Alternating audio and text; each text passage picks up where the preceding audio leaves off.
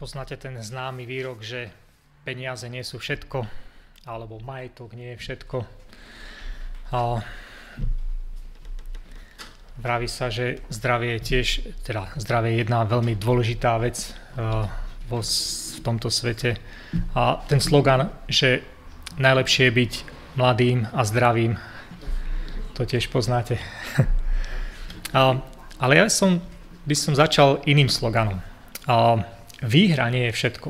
To tiež poznáte. Nemusíme všetci vyhrávať. Ani nemôžeme všetci vyhrávať. Výhra, výherca je vždycky len jeden. Ešte raz?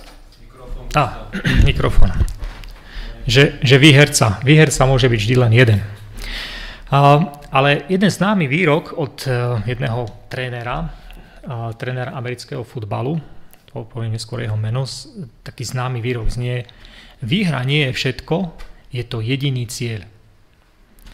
A mnohí športoví fanúšikovia, možno, že nie v našich krajoch, ale tam za veľkou mlákou, poznajú tie nezabudnutelné slova, pretože pochádzajú od známeho veľkého trenera amerického futbalu Vincenta Lambort, Lambardiniho. Lambardiho, tak, Lambardiho, pardon. A tento horkokrvný talianský tyrán vtláčal túto filozofiu do uši a myslí svojho majstrovského týmu parkerovcov zo Zeleného zálivu každý deň počas obdobia predsezóny, počas sezóny, ale aj po sezóne. Bolo veľa posezónnych období počas rozkvetu týchto zelenozlatých z Wisconsinu. Svoj tým totižto a svojmu týmu totiž to hovoril, že za žiadnych okolností sa nezmierni s prehrou. Vyhrávanie a úsilie spojené s vyhrávaním boli jediným cieľom pre vysoko motivovaného, kričiaceho a v tvári potom aj červeného Vincenta Vinca Lombardiho. A inak ten Talian bol možno 1,50 m. A viete si predstaviť, ako po dvojmetrových chlapoch veľkých, 150 kilových kričal a nikto mu to nevrátil. Na jeho pamiatku napísal knihu prvý obranca Jerry Kramer, ktorý v roku 1967 bol v tom čase v obrane. A v knihe spomenul, ako tréner, ako, ako tréner reval na tým a jeho o, o tom, čo robia mimo aktivít na futbalových ihrisku. Kričal, Chlapi, robíte všetky možné svojské veci. Chodíte polovať cez voľné dni, chodíte hrávať karty, vlastníte kopec reštaurácií a obchodov pre potápačov, ste vonku a robíte reklamy a predávate tovar a skúšate sa dostať do televízie. To, čo my chceme, je hrať futbal a vyhrať.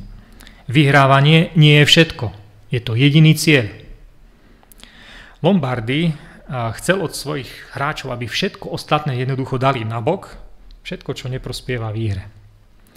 Kramer, obranca Kramer si spomenul na jeden taký ukričaný zápas, v ktorom tréner Lombardy vyhlásil, že nebude súčasťou týmu, ktorý skončí na druhom mieste.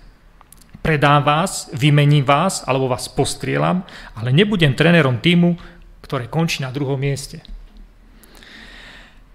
Uh, Druhé miesto je pre druhoradý tým, hrajúci v druhoradom meste pre druhoradých hráčov a fanúšikov. Všetko, čo je na druhom mieste, je pochybné. Už nikdy v živote to nezopakujem.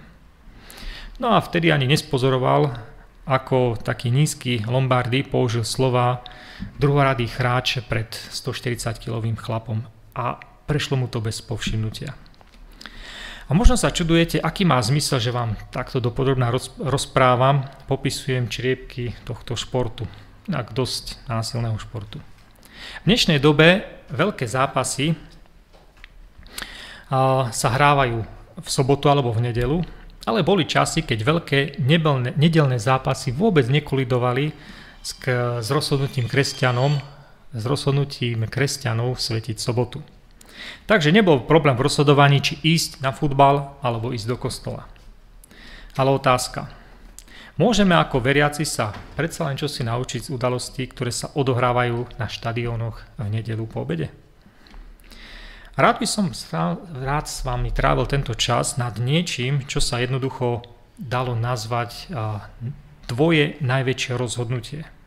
Každý z nás totiž to denne robí nejaké rozhodnutia. čo si oblečieme, ako si, aké si zamestnanie zvolíme, kam ísť do školy, ktorého mať kamaráta, alebo ktorých kamarátov mať v rodine, koho si zvoliť ako životného partnera do budúcna, koho budeme voliť do parlamentu, za chvíľočku nás to čaká, aký druh vzdelávania budeme podporovať u našich detí. A sú to dôležité voľby, sú ťažké voľby, kvôli dôsledkom, ktoré prinesú v budúcnosti nám alebo tým, ktorých máme radi. Ale existuje aj niečo väčšie, o čom sa máme a musíme rozhodnúť a to je, nad čím by som dnes v moc, z moci Ducha Božieho rád s vami uvažoval. Takže, čo je to tá najväčšia vec? Poznať Boha. Byť v skutočnom pevnom vzťahu s Bohom Otcom a Ježišom Kristom, jeho synom byť Božím priateľom a zároveň byť úplne odovzdaným, úplne odovzdaným mužom alebo ženou. A teraz si poviete, alebo vzdychnete, ale veď tieto, rastio, tieto veci už dávno poznáme, veď sme v tom vyrastali. Niektorí z nás sedia v tomto zbore koľko? 40, 50 rokov? Od malička. A 53. Ďakujem. Veď sme v tom vyrastali. Ale na druhej strane nestáva sa nám, alebo nestalo sa nám v priebehu toho nášho kresťanského života, že niektoré veci nám, a možno, že aj dôležité veci zovšetnejú. Mať ozajstný vzťah s Ježišom niekedy zúfalo vyprcha u ľudí, ktorí sedia v kresťanských radoch 10, 20, 30 a viac rokov. Ľudia totiž to môžu navštevovať modlitebňu, čítajú Bibliu, navštevujú modlitebné stretnutia, možno si v piatok večer pozrú Hope TV, aby si pozreli sobotnú úlohu. Ja to tak bežne robievam, preto o tom hovorím. A, alebo a, si pozriete nejakú peknú kázeň. Ale popri tom stále poriadne nerozumiem, alebo nerozumieme skalným základom kresťanskej viery. Raz išiel jeden adventistický kazateľ na biblický týždeň, kde slúbil, že bude prednášať pre mladých tínežerov. A jedného večera sa ich priamo opýtal. Čo je to milosť? Môžete mi bližšie definovať, čo je to milosť? A nastala dlhá pauza, kým sa na neho tí mladí ľudí, ľudkovia úprene dívali. A nakoniec jeden a, placho a nesmelo sa opýtal, či má na mysli či má na mysli meno kresťanského spoločenstva. Milosť. Jedno dievča povedalo, že milosť je, keď sa niekto správa elegantne a milo k ľuďom okolo seba. A keď sa pýtal na význam textu piesne Vzácná milosť, poznáte tá vzácná milosť, ktorú mnohí poznali z pamäti, alebo na biblický význam milosti, tak vtedy nedostával odpoveď. Ani jeden z nich to nevedel. Deti, ktoré vyrastali v kresťanských domovoch, navštevovali kresťanské školy a kostoly, nepoznali životne dôležitú definíciu milosti. Takže tu by som s vami začal. Nebude to nejaká komplikovaná kázeň, zamyslenie, ale otázka znie, ako môžeme spoznať Boha. Tak skutočne ho spoznať. Budeme si ho postupne odhalovať, aby sme na konci mohli z istotou povedať vďaka Bohu za porozumenie Evanelia. V tejto chvíli viem, že som v zachraňujúcom vzťahu s Ježišom. Takže poďme naspäť k našmu Vincovi Lambortimu. Poďme sa pozrieť, ako ten jeho výrok súvisí s našim a, zamyslením. Zvykol hovoriť, že výhra nie je všetko, ale je to jediný cieľ. Tento slogan vysel celý čas na stene. Už ani vy, ani ja nemusíme súhlasiť s jeho filozofiou. Náš slogan ale môže byť napríklad Nezáleží na tom, či vyhrám alebo prehrám, je to o tom, ako hrám hru. Alebo známy výrok, výhra nie je všetko. A bodka.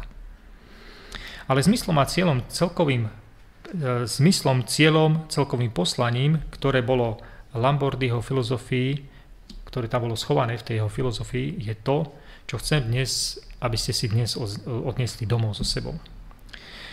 Môžem dnes povedať, že poznanie Boha nie je všetko ale je to jediným cieľom? Je možné, že poznanie, aký je Boh a poznanie Boha samotného je základom kresťanskej viery? Toto vyjadrenie sa nachádza v Božom slove, napríklad vo verši, ktorý sme si v úvode tu čítali. Ján 17. kapitola 3. verš. Ján 17. kapitola 3. verš nám hovorí. A väčší život je v tom, aby poznali teba jediného pravého Boha i toho, ktorého si poslal Ježiša Krista. Je to úplne jednoduché, nič komplikované. Väčší život je v tom, aby poznali teba, jediného pravého Boha i toho, ktorého si poslal, to znamená, aby poznali Ježiša Krista. Nie je v tom žiadna záhada. V Slovenčine, keď som si to dobre zrátal, to bolo 19 slov.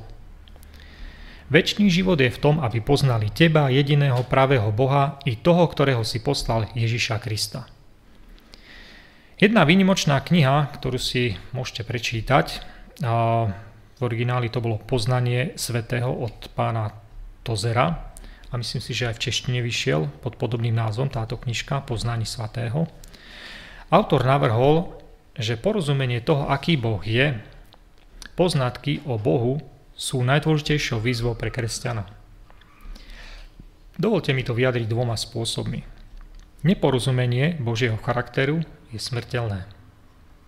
Na druhej strane poznanie Boha, poznanie Jeho ako Boha je životodárne, prinášajúce život.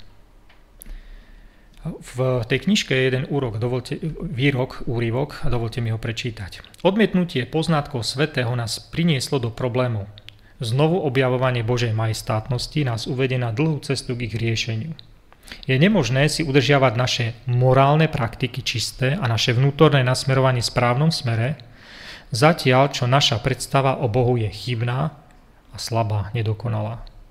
Ak chceme získať duchovnú silu do našich životov, musíme začať premyšľať o Bohu taký, aký v skutočnosti je. A potom, o stranu neskôr, Tozer dodal. To, čo vychádza do našich, to, čo vchádza do našich myslí, keď premýšľame o Bohu, je pre nás tá najdôležitejšia vec.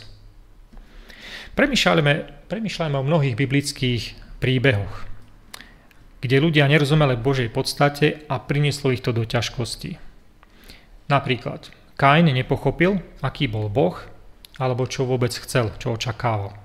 Izraelský národ nepochopil, čo od neho nebeský otec očakával. Ráno na sobotnej škole sme si aj o tom rozprávali, že mali úžasné posolstvo, ktoré mali prinášať svetu a nechávali si ho len pre seba. Oddelovali sa od sveta. Farizei boli zmetení v názoroch o Bohu. Napríklad učeníci trávili 3,5 roka s Ježišom a aj tak mali mnohé otázky o Božom charaktere a o jeho prístupe k ľuďom. Tiež sme na sobotnej škole si ukazovali, že Ježiš ich na to pripravoval, ale keď došlo na lámanie chleba, potrebovali videnie, aby skutočne vedeli, že k pohanom majú pristupovať iným spôsobom. Kresťansky. Predpokladali, že Ježiš by mal zaobchádzať rozdielne so Samaritánmi, tak ako to oni vždy robili. A on s vami ukazoval spôsob, že to tak nie je. Existuje biblické podobenstvo v Novom zákone, ktoré dosvedčuje myšlienku, že Boh nie je všetko, ale je jediným cieľom. Spomínate si na príbeh o desiatich pannách? Matúš 25. Všetky boli pripravené na svadobnú hostinu, iba 5 múdrych žien malo extra olej vo svojich lampách, no a keď sa svadobná party omekškala, tak všetci pospali. O polnoci sa ženich ukázal, tých 5 vošlo dovnútra, s, s, so ženichom. No a 5 hlúpých sa vybralo do mesta, kde sa pokúsili nájsť obchod, ktorý je otvorený 24 hodín denne a 7 dní v týždni. Našli ho, kúpili. Nuž, ale zmeškali svadbu. No ako taký zákusok večera, taký jasný kúsok, ktorý si chceme všimnúť, je toto.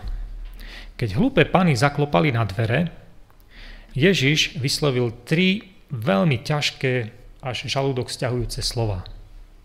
Ja vás nepoznám. Môžeme mesiaci diskutovať o detailoch príbehu. Čo predstavuje olej, aké dôležité je, že ženich prišiel o polnoci, čo primelo Ježiša, že poprel známosť týchto piatich dievčat, neviest. Čo to znamená byť pripravený vždy na príchod pána? Sú to dobré otázky, ale výsledkom celého toho podobenstva sú tri ťažké slova. Ja vás nepoznám. Ježíš jasne vyjadril, že poznanie Boha je životodárne.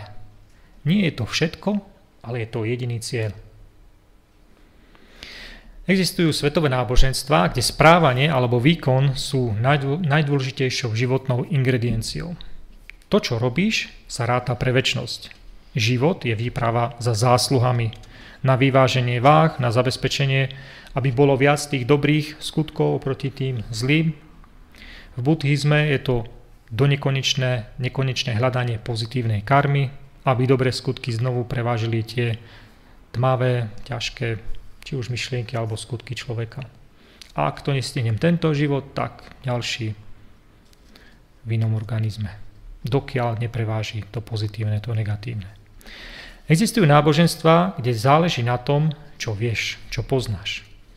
Je dôležité mať istú úroveň poznatkov, naučiť sa isté princípy, poznať fakty, vedomosti. Potrebujete mať vzdelanie na úrovni nejakého minimálne seminaristu alebo bakalárskeho štúdia. Sú náboženské systémy, kde jednoducho narodenie sa do správnych, za správnych okolností do správnej rodiny je úplne postačujúce. Ak prídete na svet na správnom mieste a do správnej rodiny, narodíte sa správnym rodičom, tak vás bez problému príjmu. Ako dnešná mládež hovorí, budete in. Hej. Mnohí s dlhou rodinnou históriou adventistickej viery ľahko padnú do takého druhu premýšľania. Ale existuje neodvratný fakt. Iba v kresťanskej viere môžeš skutočne prehlásiť.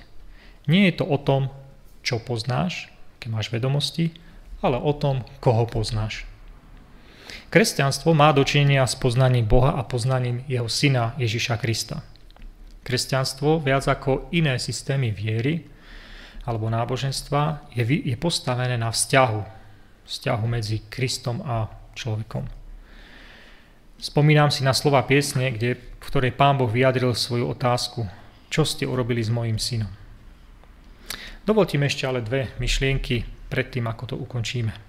Existuje totižto rozdiel medzi tým, že viem o Bohu a tým, že poznám Boha.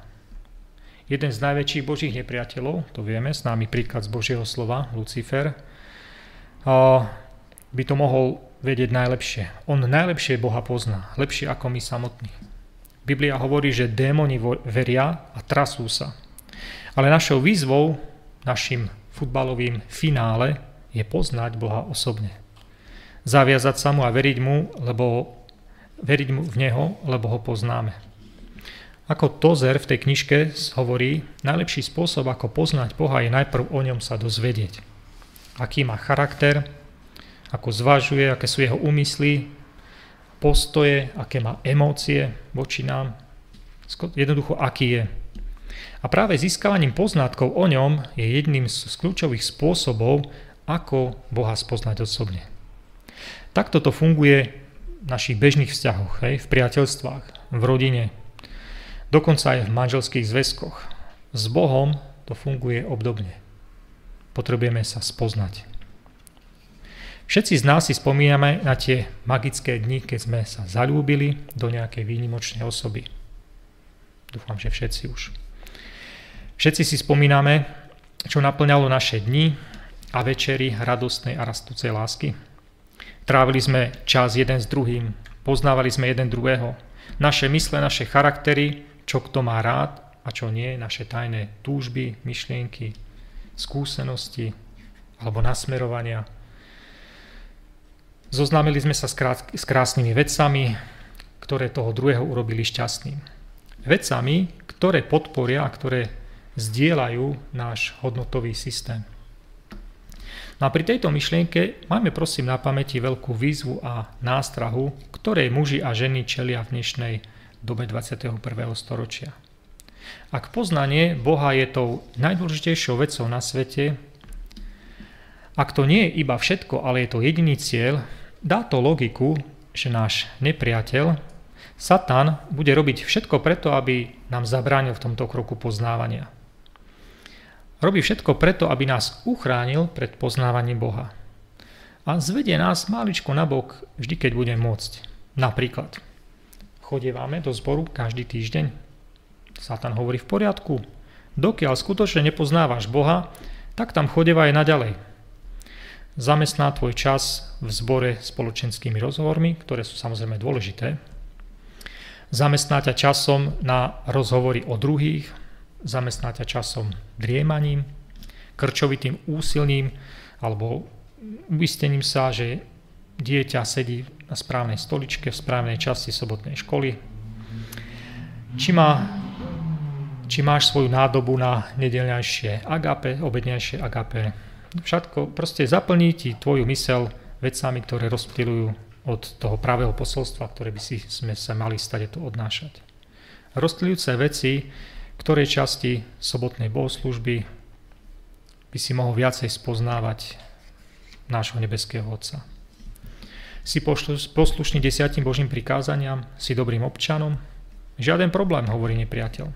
Dokiaľ nespoznáš Boha, robievaj to ďalej. Veď máme celú komunitu historickú farizejov, ktorí boli zásadoví, pedantní v dodržiavaní desiatich prikázaní. Možno, že zvlášť až toho štvrtého. Ale Boha nepoznali veľmi dobre. Dokonca ho vôbec nespoznali. Lebo keď sa im objavil priamo pred očami, tak ani nevedeli, že kto to je. Ich zanepráznený duchovný život im zabránil v jednej veci, ktorá mala byť práve tou ich jedinou prioritou. Patríš do tej skupiny, ktorá si plní hlavou doplná náboženskými myšlienkami, detailmi a učením, že sa staneš kráčajúcou a dýchajúcou sa náboženskou biblickou encyklopédiou? Stretli ste tých verných veriacich, ktorí počas agape budú oduševnene argumentovať na hodzakú tému, dokiaľ sa ich tvár nezmení do červena? majú kompilácie citátov, možno, že majú obľúbené YouTube kanály svojich obľúbených rečníkov, stali sa majstrami v zložitých teóriách. A niekedy premyšľam, či tieto poznatky a dišputy nezamestnávajú mysel ľudí len, aby nerobili to najdôležitejšie, aby poznávali osobného Boha, aby spoznávali jeho syna Ježiša Krista. A taký bežný prípad, ste trápení a sužovaní hriechom, Výborne. Klamstvo, lenivosť, žiadostivosť, podvody ťa môžu pekne držať od poznávania Boha. Určite tento spôsob fungoval na kráľovi Dávidovi alebo na Judášovi. A my vieme, že vždy, keď niečo zle urobíme, tak práve v tej chvíli, v tom čase, my nechceme ísť k Bohu. Osobná skúsenosť. Keď dnes nahliadame do našich pastí, môžeme urobiť záver, že Satan sa pokúsi urobiť všetko preto, aby nás udržiaval preč ďaleko od vstupu do vzťahu, v ktorom spoznáme a budeme milovať Boha. Ja ako predavač s naoliavenými vlasami za plotom futbalového poľa tých pákerovcov zo Zeleného zálivu a hovorí poď sem, chcem ti niečo ukázať. Skúsi tieto Rolexky. Dám ti ich bez rabatu. Skoro zadarmo a ponúkne ti akékoľvek rozptýlenie, ktoré ťa obmedzí v jednej veci, ktorú ty a ja potrebujeme počas zvláštneho času študovania Božieho slova. Preruší tvoj život aj tisíckrát. Ale, bratia a sestry, priatelia, naše tréningové pole je práve tu a teraz, v tomto mieste. Každú sobotu do beda práve tu. Vstupujeme na ihrisko futbalového zápasu, aby sme spoznali osobného Boha. Amen.